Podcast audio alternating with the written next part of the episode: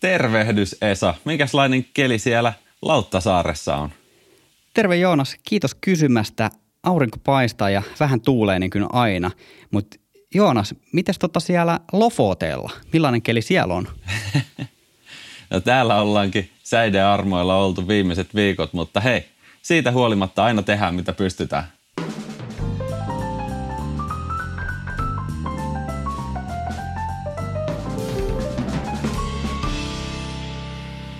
Tämäkin etävalokuvauspodcastin äänitys ja jakso on tehty yhteistyössä Fotonordicin kanssa. Fotonordic on just se palveleva kamerakauppa. Kuten introspiikkauksesta saattaa fiksuimmat arvotakin, niin tällä kertaa äänetään podcastia yli Suomen rajojen. Eli mä oon täällä Helsingissä ja Joonas on Lofoteilla. Ja me vähän mietittiin, että mikä tämä toteutustapa on, millä me tullaan nyt tässä syksyn aikana tekemään tätä podcastia. Ja meillä loppu jaksot kesken, niin hätäkeinot keksii, eli tässä sitä mennään linjoja pitkin. Kyllä, meillä on tilanne sellainen, että Google Meetsistä otettiin videolinkki ja sitten mä nauhoitan erilliselle nauhurille oman ääniraitani ja Esalla siellä kotistudiossa on viimeisen päälle pelit omiin nauhoituksiin ja editointeihin. Kyllä, juurikin näin ja sitä kantsun henkeä mukaille, niin mä oon pistänyt kuule pyykkitelineen tänne keittiön pöydälle. Mä oon täällä vastaavanlaisessa lemmenteltassa, mitä me siellä kantsussa ollaan oltu, niin tästä ei muuta kuin puuttuu tuolta tunnelin päästä Joonas, mutta näillä mennään.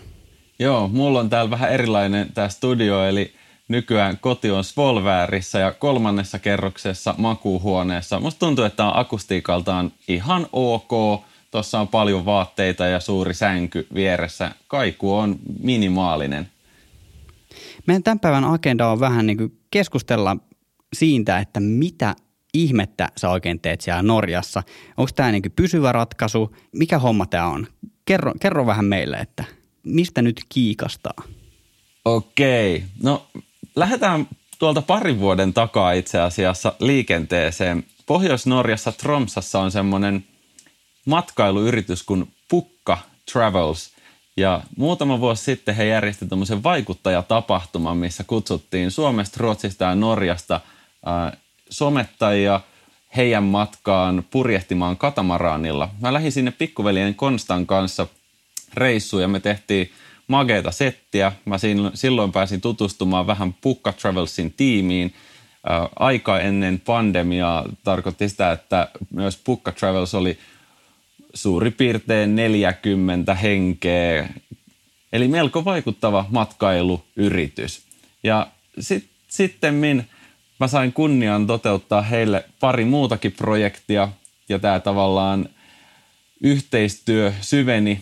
Ja nyt tänä kesänä, heti kesäkuun alussa, olin just lopettanut UPMllä päiväduunit ja – Pukka Travelsin toimitusjohtaja Anton soitti mulle, että Joonas, nyt olisi semmoinen tilanne, että he aikoo laajentaa toimintaa Lofoteille, että pandemia toivottavasti väistyy ja heidän niin kuin, tiimi on 40 hengestä. Pahimmillaan se oli niin kuin, oliko neljä henkeä ja nyt te ollaan jo toista kymmentä henkeä taas kasassa. Anton sanoi, että, että viittisitkö tulla tänne vähän jeesaamaan, että he tarvii brändäyksiä ja some- ja mediatuotantoa vahvaa tukea.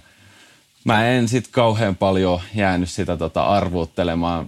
Se kuulosti semmoiselta toimeksannolta, mikä tuli niin kuin tilauksesta ilman yhtään minkään sortin tilausta. Ja sanoin, että yes sir, milloin pystyy aloittaa. Ensimmäiseksi tietenkin oli haaste, että mulla oli kesä – aika pitkälti suunniteltu ja heinäkuu piti viettää kokonaan oikeastaan Islannissa.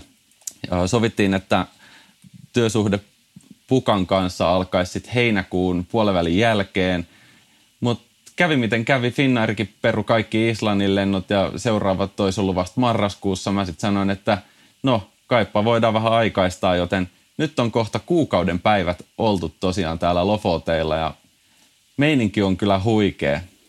Tuo kuulostaa aika siistiltä ja se, miten me ollaan kahden kesken muutenkin niin kuin podcastin ulkopuolella puhuttu liittyen matkailuun ja retkeilybisneksen ylipäätään, niin meidän oma veikkaus on ollut se, että niin kuin nyt tämän edelleen tässä pandemian kynnyksellä tai tämän pandemian keskellä pitää satsata siihen markkinointiin. Ja mun mielestä tuo on niin kuin ihan oikea peliliike, että ensi vuoden matkailua myydään nyt tai niitä tuotantoja pitää tehdä nyt eikä sitten ensi vuonna kun maailma avautuu ja palautuu ennalleen, niin mun mielestä tuossa on niin heillä pelisilmää ja totta kai niin varmasti iso riski ylipäätään satsata tällaisessa tilanteessa, mutta mä oon sitä mieltä, että toi on niin ihan oikea ratkaisu, että nostan hattua täältä Lauttasaaren studiolta Pukka Travelsille.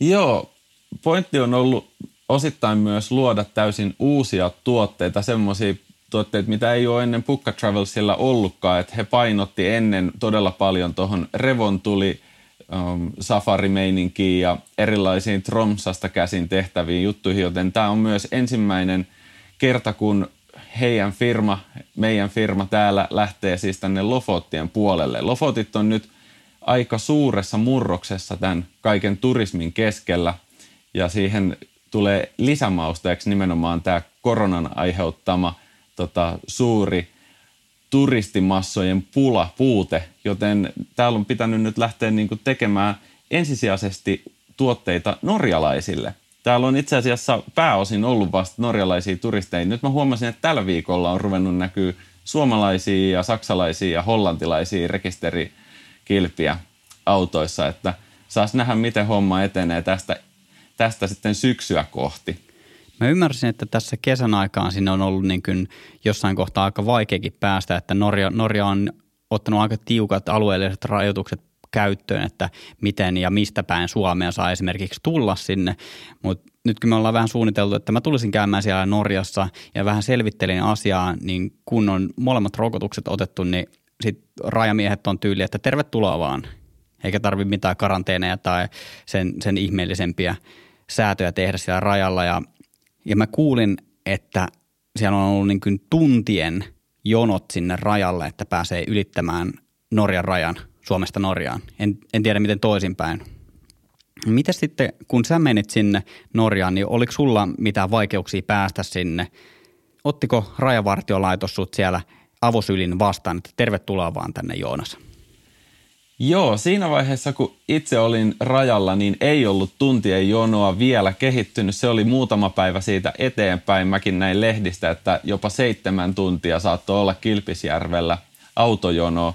Mutta Mulla oli aika suuri haaste tosiaan päästä johtuen siitä, että kotiosoite on Helsingissä ja Helsinki oli sitten, oliko se oranssi alue tai punainen alue siinä vaiheessa ja poliisin kanssa piti pari tuntia oikeasti neuvotella siitä, että onko mä nyt tulossa suoraan Helsingistä. Enhän mä ollut, koska mä olin tehnyt siinä jo useampia tuotantoja muun muassa Ahvenanmaalla ja Sallassa, jotka molemmat oli siihen aikaan vihreitä – mun piti käytännössä näyttää viimeiseltä kuukaudelta mun matka päiväkirja, eli toisin sanoen toimeksianto ja todistaa, että ei, en ole ollut punaisilla alueilla. Ja se oli aika semmoinen hiillostava tilanne itselleni, mutta pitkäjänteisesti ja kylmä, kylmä viileesti, kun neuvoteltiin poliisin kanssa, niin sitten hän loppujen lopuksi sanoi, että selvä juttu. Siis vaikka mulla oli jopa tämmöinen tota, työtoimeksianto niin kuin paperilla, niin sekään ei meinannut auttaa ja, ja poliisi soitti jopa Pukka Travelsin toimitusjohtajalle ja kysyi, että minkälainen homma. Se saattoi auttaa jonkun verran ja sitten tota, sit kun oltiin katsottu tämä matkapäiväkirja läpi ja todettu, että asia on kunnossa, niin pääsi siihen pisteeseen, että otetaan koronatesti ja, ja tota, se, se meni siitä läpi ja ei muuta kuin matka jatkuu. Mutta mä oon myös kuullut, että se on tosi niin kuin, tapauskohtaista, että miten siellä rajalla oikein joutuu asioita puljaamaan ja ku, melkein kaikki tarinat, joita on kuullut, niin on jollain tavalla just eronnut toisista. Että aika paljon ilmeisesti on epäselvyyksiä siinä rajahenkilöstöllä, että mikä on tämänhetkinen tilanne. Joo, ja varmasti kaikille, ketkä on menossa Norjaan, niin varmaan kannattaa hyvissä ajoin ennakkoon selvittää se, koska nämä asiat muuttuu. Todennäköisesti siinä kohtaa, kun tämä jakso julkaistaan, niin täällä, täällä on taas rajoitukset ja systeemit muuttunut pikkusen, niin kannattaa hyvissä ajoin selvittää ennen kuin lähdette sinne reissuun. Kyllä. Tänään on 29. päivä, kun nyt nauhoitellaan ja just sain viestin, että kaveripariskunta oli päässyt Helsingistä tänne Lofottien puolelle ja heillä oli myöskin jotain pieniä neuvottelutoimenpiteitä siinä rajalla, mutta siis huomattavasti kevyemmin pääsivät kuitenkin yli.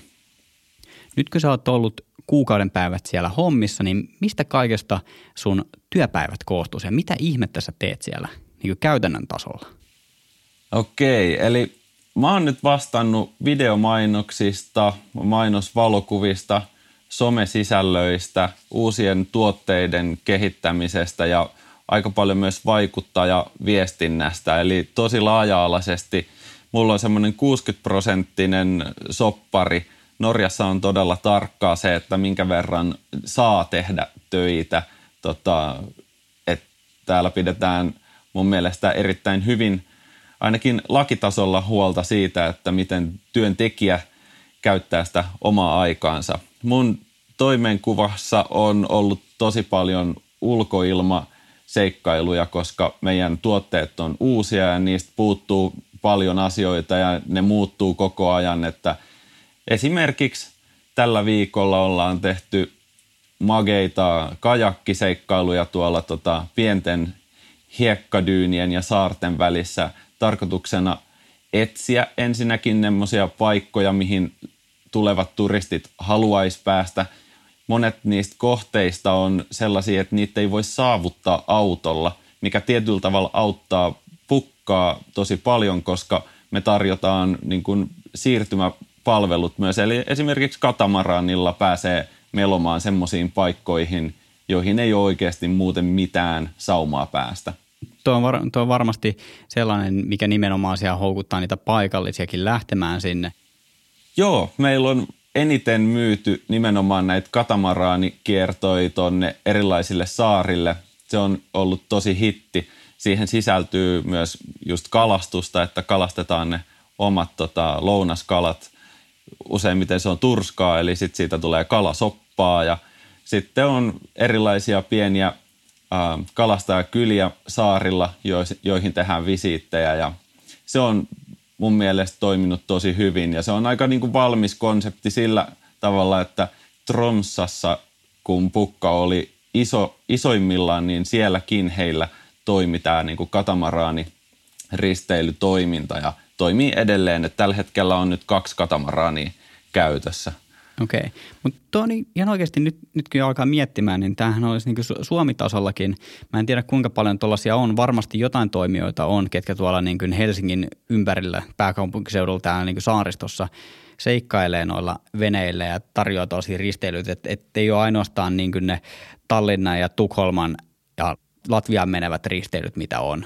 Niin mä uskon, että tosi niin lyhyempiä päiväsettejä tuolla saaristossa, niin niille varmasti olisi täällä Suomessakin kysyntää – Joo, tohon, tohon tuli just niin kuin se semmoinen ajatus, että sama tilanne on itse asiassa Lofoteilla kuin useimmissa paikoissa Suomeen, eli matkailuyrityksillä saattaa olla jo mageita juttuja, mutta niistä kommunikointi, niistä viestintä ja niiden mainonta on aika heikolla tolalla. Ja ensinnäkin se, että miten matkoja buukataan nykyään, että ne halutaan ostaa mahdollisimman helposti netistä sille, että, että yhden klikkauksen päässä on, sanotaan nyt vaikka kokonaisen päivän risteily kaikki ne krumeluureineen. Ja siihen me ollaan nimenomaan paljon pyrittykin, eli tehty niin kuin viimeisen päälle markkinointikanavat ja buukkauskanavat. Se on tota, osoittautunut erittäin tehokkaaksi ja sen myötä ollaan päästy myös neuvottelemaan paikallisten olemassa olevien yritysten kanssa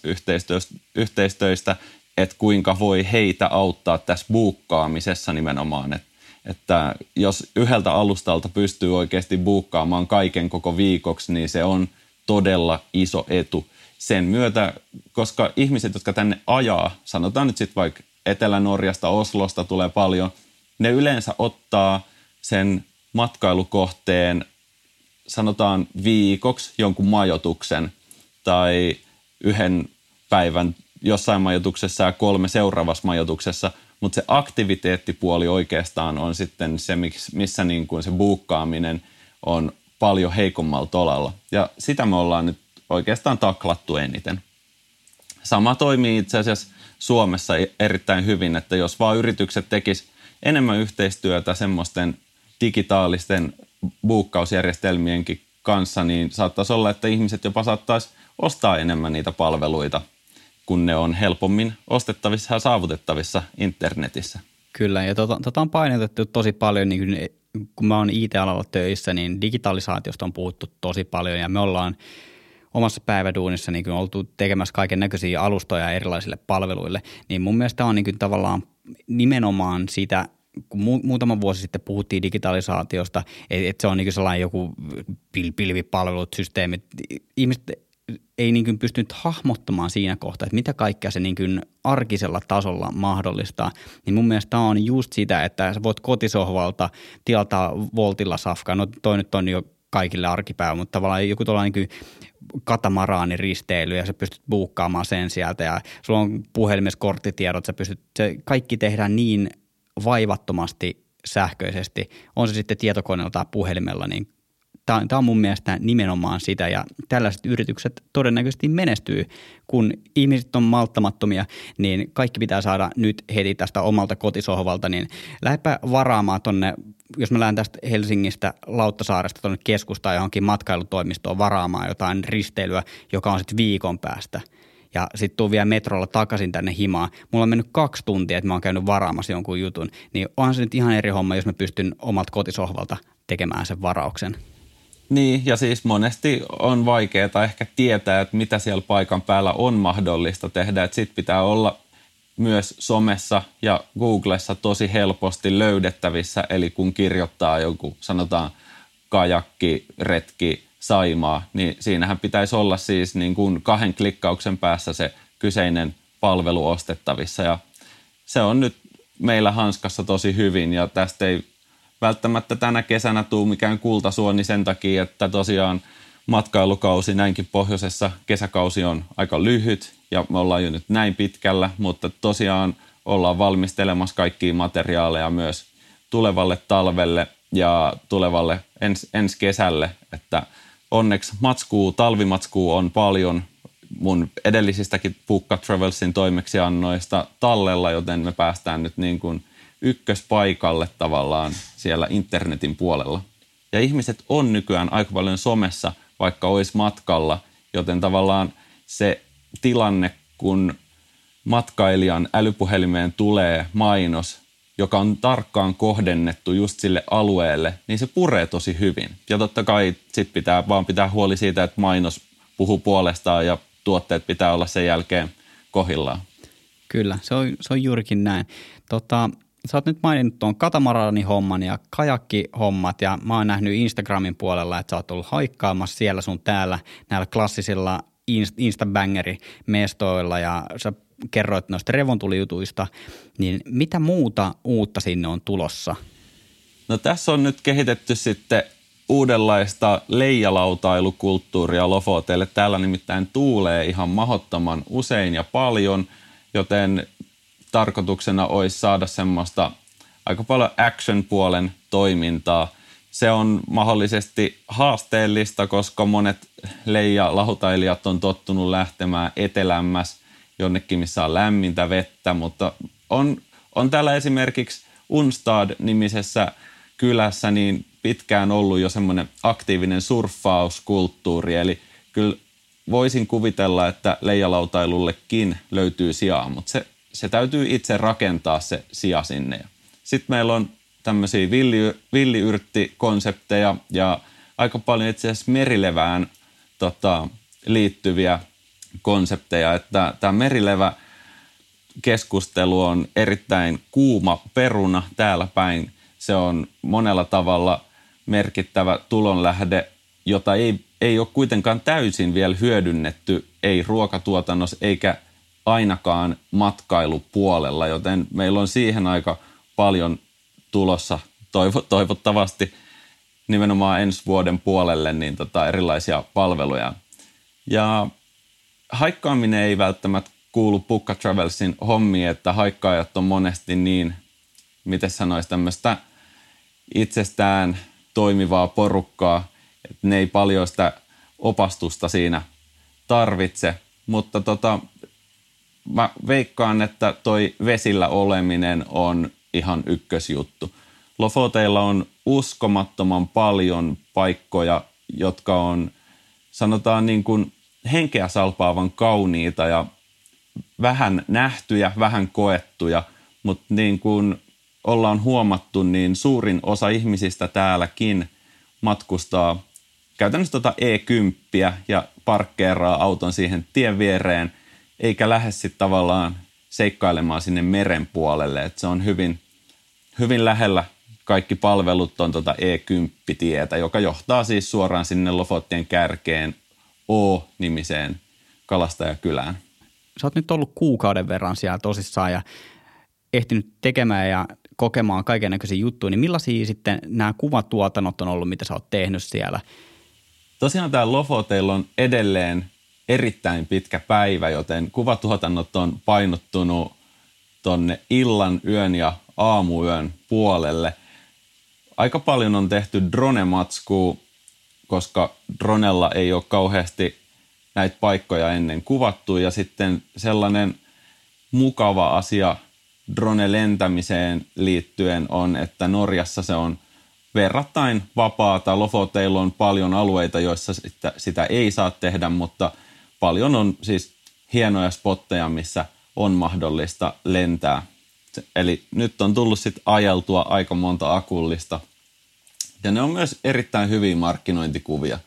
Sitten kaikista aktiviteeteista ihmisten eli mallien kanssa tehty ihan kokonaisia kuvasarjoja, että mitä tarkoittaa esimerkiksi golfaaminen Lofoteilla, joka on itse asiassa myös Pukka Travelsin kautta buukattavissa. Usko tai älä, täällä on golfkenttä, joka on ihan jäätävän hieno.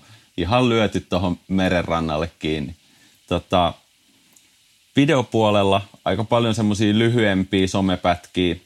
Koitettu myös vähän saada sitä Reels-maailmaa meidänkin someihin, mutta se on vähän huonompi, koska mainostaessa on vaikeampaa tehdä Reels-mainoksia kuin esimerkiksi kuva, kuvien kanssa tai joidenkin lyhy, lyhyiden somevideoiden kanssa. Veden alla ei ole kauheasti vielä ehditty kuvaamaan, että meiltä puuttuu aika paljon gearia, mutta mä voisin kuvitella, että se saadaan otettu haltuun myös vielä tämän kauden aikana. Yksi semmoinen GoPro hieno dome, tiedätkö, niin kuin, että saadaan puoliksi veden yläpuolelta ja puoliksi alapuolelta kuvattua materiaaliin, niin se on ollut magea käyttää – harmi vaan, että kyseinen Dome on ollut jo ilmeisesti pari vuotta käytössä, joten siinä oli aika paljon naarmuja. Niitä ei välttämättä näe niin kuin silmällä tässä huoneen valossa, mutta ne kyllä näkyy, ne kyllä pistää silmään sitten ikävästi siinä videossa, joten eilen taisi tulla sitten uusi Dome, uusi Dome taloon ja toivotaan, että sillä päästään eteenpäin. Sitten on tehty tosi paljon kuvauksia esimerkiksi asiakkaiden kanssa, eli nykyään matkailun puolella asiakaskokemukset on todella hyviä. Mä muistan, että mä olisin tehnyt yhden revontulimainoksen itse asiassa vaan asiakkaan kanssa aikoinaan. Se oli varmaan Pukka Travelsin eniten revontulireissuja myynyt mainospätkä. Siinä oli Briteistä nainen, joka kertoi hänen oman kokemuksensa semmoisesta perus Tromsasta lähtevästä revontulireissusta, missä mennään minibussilla vuonoille ja tehdään sinne tota nuotioa. Semmoisia on sitten tehty aika paljon. Eli ihmisten kanssa on ollut kiva työskennellä ja meillä on aika nuori tämä tiimi. Täällä on energistä porukkaa, joten aika semmoista energistä materiaalia. On ollut vähän välillä vaikea pysyä jopa perässä, koska tosi hyväkuntoisia. Eilen oltiin kipeämmässä yhdelle vuorelle, jossa oli Pukka Travelsinkin tuleviin tuotteisiin liittyviä ihan kalliokiipeilymatskuja sit kuvauksissa ja actionia riittää, huhhuh.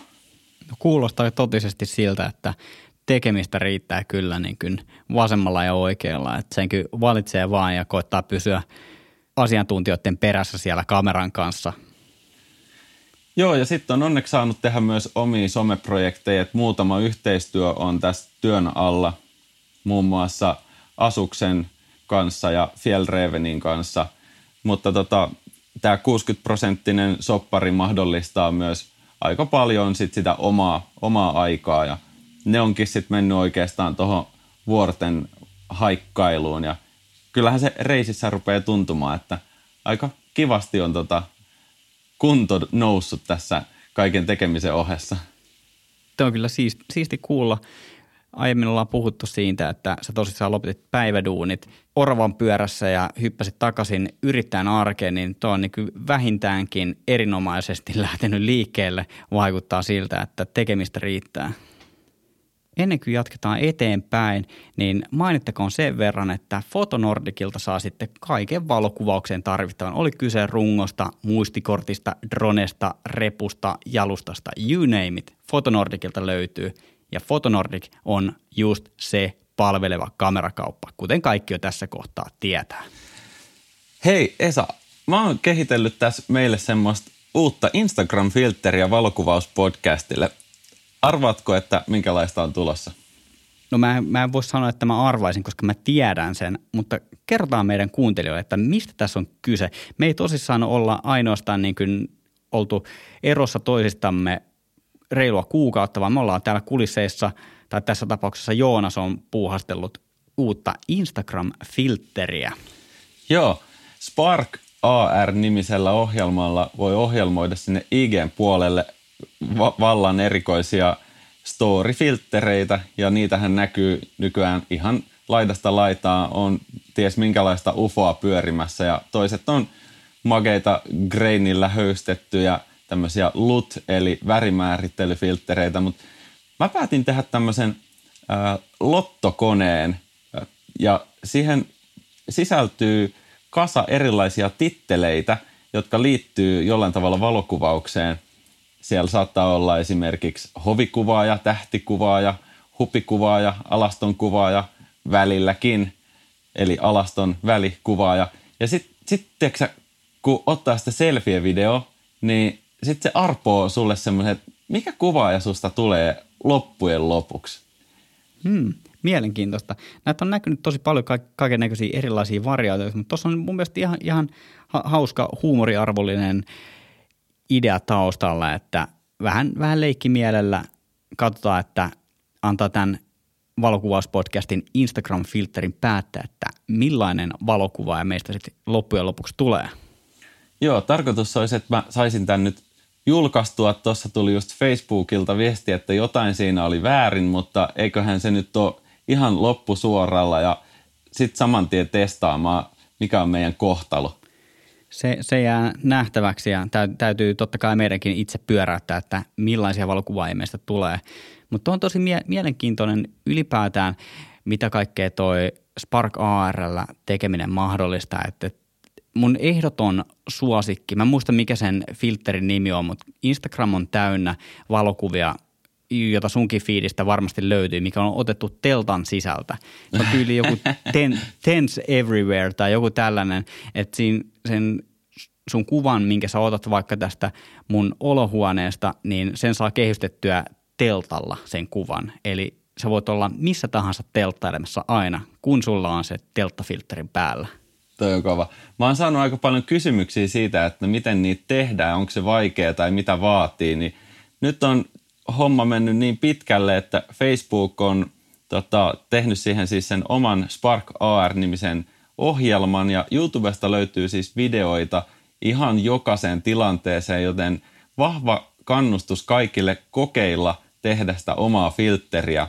Mä voisin sanoa, että ensikertalaiselle siihen menee – jotain päivän verran, että siitä saa valmiin vaikka värimäärittelyyn. Ja sitten mitä monimutkaisemmaksi se menee, niin tota, voi mennä useampia päiviä. Ja tietenkin omasta ambitiotasosta riippuen, niin voi olla, että menee viikkojakin. Mutta itse on tehnyt siis omalle kanavalle, onko siellä nyt viisi kappaletta näitä värimäärittelyfilttereitä. Ja niitä on katsottu joku 170 miljoonaa kertaa, niillä on otettu joku miljoona eri videota jo, ja ne on, mun, mun mielestä se on ihan vaikuttava tapa, tota, no en tiedä, ei välttämättä tehdä mitään bisnestä, mutta ainakin tehdä oman näköisiä juttuja. Kyllä, ja kyllä yhdellä sun toisella valokuvaajalla, kenen story on katsonut, niin siellä on niitä sun tekemiä filtreitä kyllä käytetty. että jos, jos ei mitään muuta, niin ihan hyvää name droppaamista. Ja jos miettii, että niitä on käytetty vaikka miljoona kertaa ja jossain on se Joonas Linkola nimi näkynyt, niin kyllä sitä yksi sun toinen on saattanut googlata, että mikä tämä Joonas Linkola oikein on.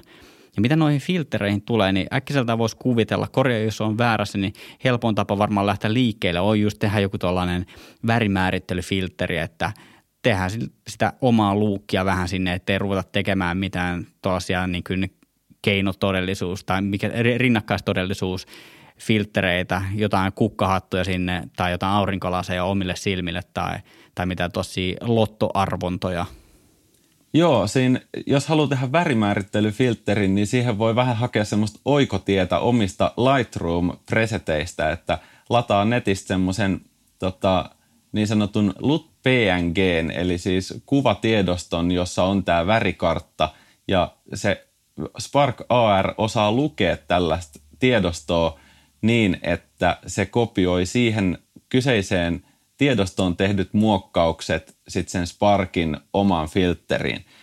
Ja silleen voi esimerkiksi just omista preseteistä tehdä. Ne ei todellakaan näytä samalta kuin mitä ne näyttää niihin ravikuvien päälle laitettuna, koska video on eri tavalla koodattu, mutta suunta on suunnilleen sinne päin. Jos ei halua sotkea Lightroomia siihen, niin Sparkin sisältä löytyy myös valmiita värimäärittelytyökaluja ja nekin on vallan ok. Kuulostaa kyllä mielenkiintoiselta. Mä luen, että mun täytyy kanssa, että, että mä pysyn kehityksessä vähän edes kärryillä, niin mä luen, että mun täytyy kanssa lähteä leipomaan tonne jonkunnäköinen filteri valokuvauspodcastille. Mä heitän tässä nyt tällä lupaus, että syyskuun loppuun mennessä mä oon tehnyt yhden filterin meille. Nice. Hyvää työtä. Mitäs kuvahommia sä oot päässyt siellä nyt kesällä tekemään? Tota, ihan niin kuin se joskus aikaisemmin ennustitkin, niin mä oon tehnyt olutkuvauksia. Mä oon tehnyt Nilkko-nimiselle Panimolle jonkun verran kuvatuotantoja ja tuotannot jatkuu. Et mulla on oikeastaan nyt sellainen niin kuin toistaiseksi voimassa oleva soppari, että olut, olutta tulee laatikkotolkulla kotiovelle ja kamera käy kuumana tuolla sen kun keksii vaan uusia ideoita, että minkälaista kuvaa sitä keksii. Toi on ollut tosi mielenkiintoista, kun tällä Nilkko Panimolla on tosi vihreät arvot ja niin kuin luonnonläheinen ylipäätään se fiilis, mikä siitä huokuu Mäntyharjulla, Suomen mökki sydämessä.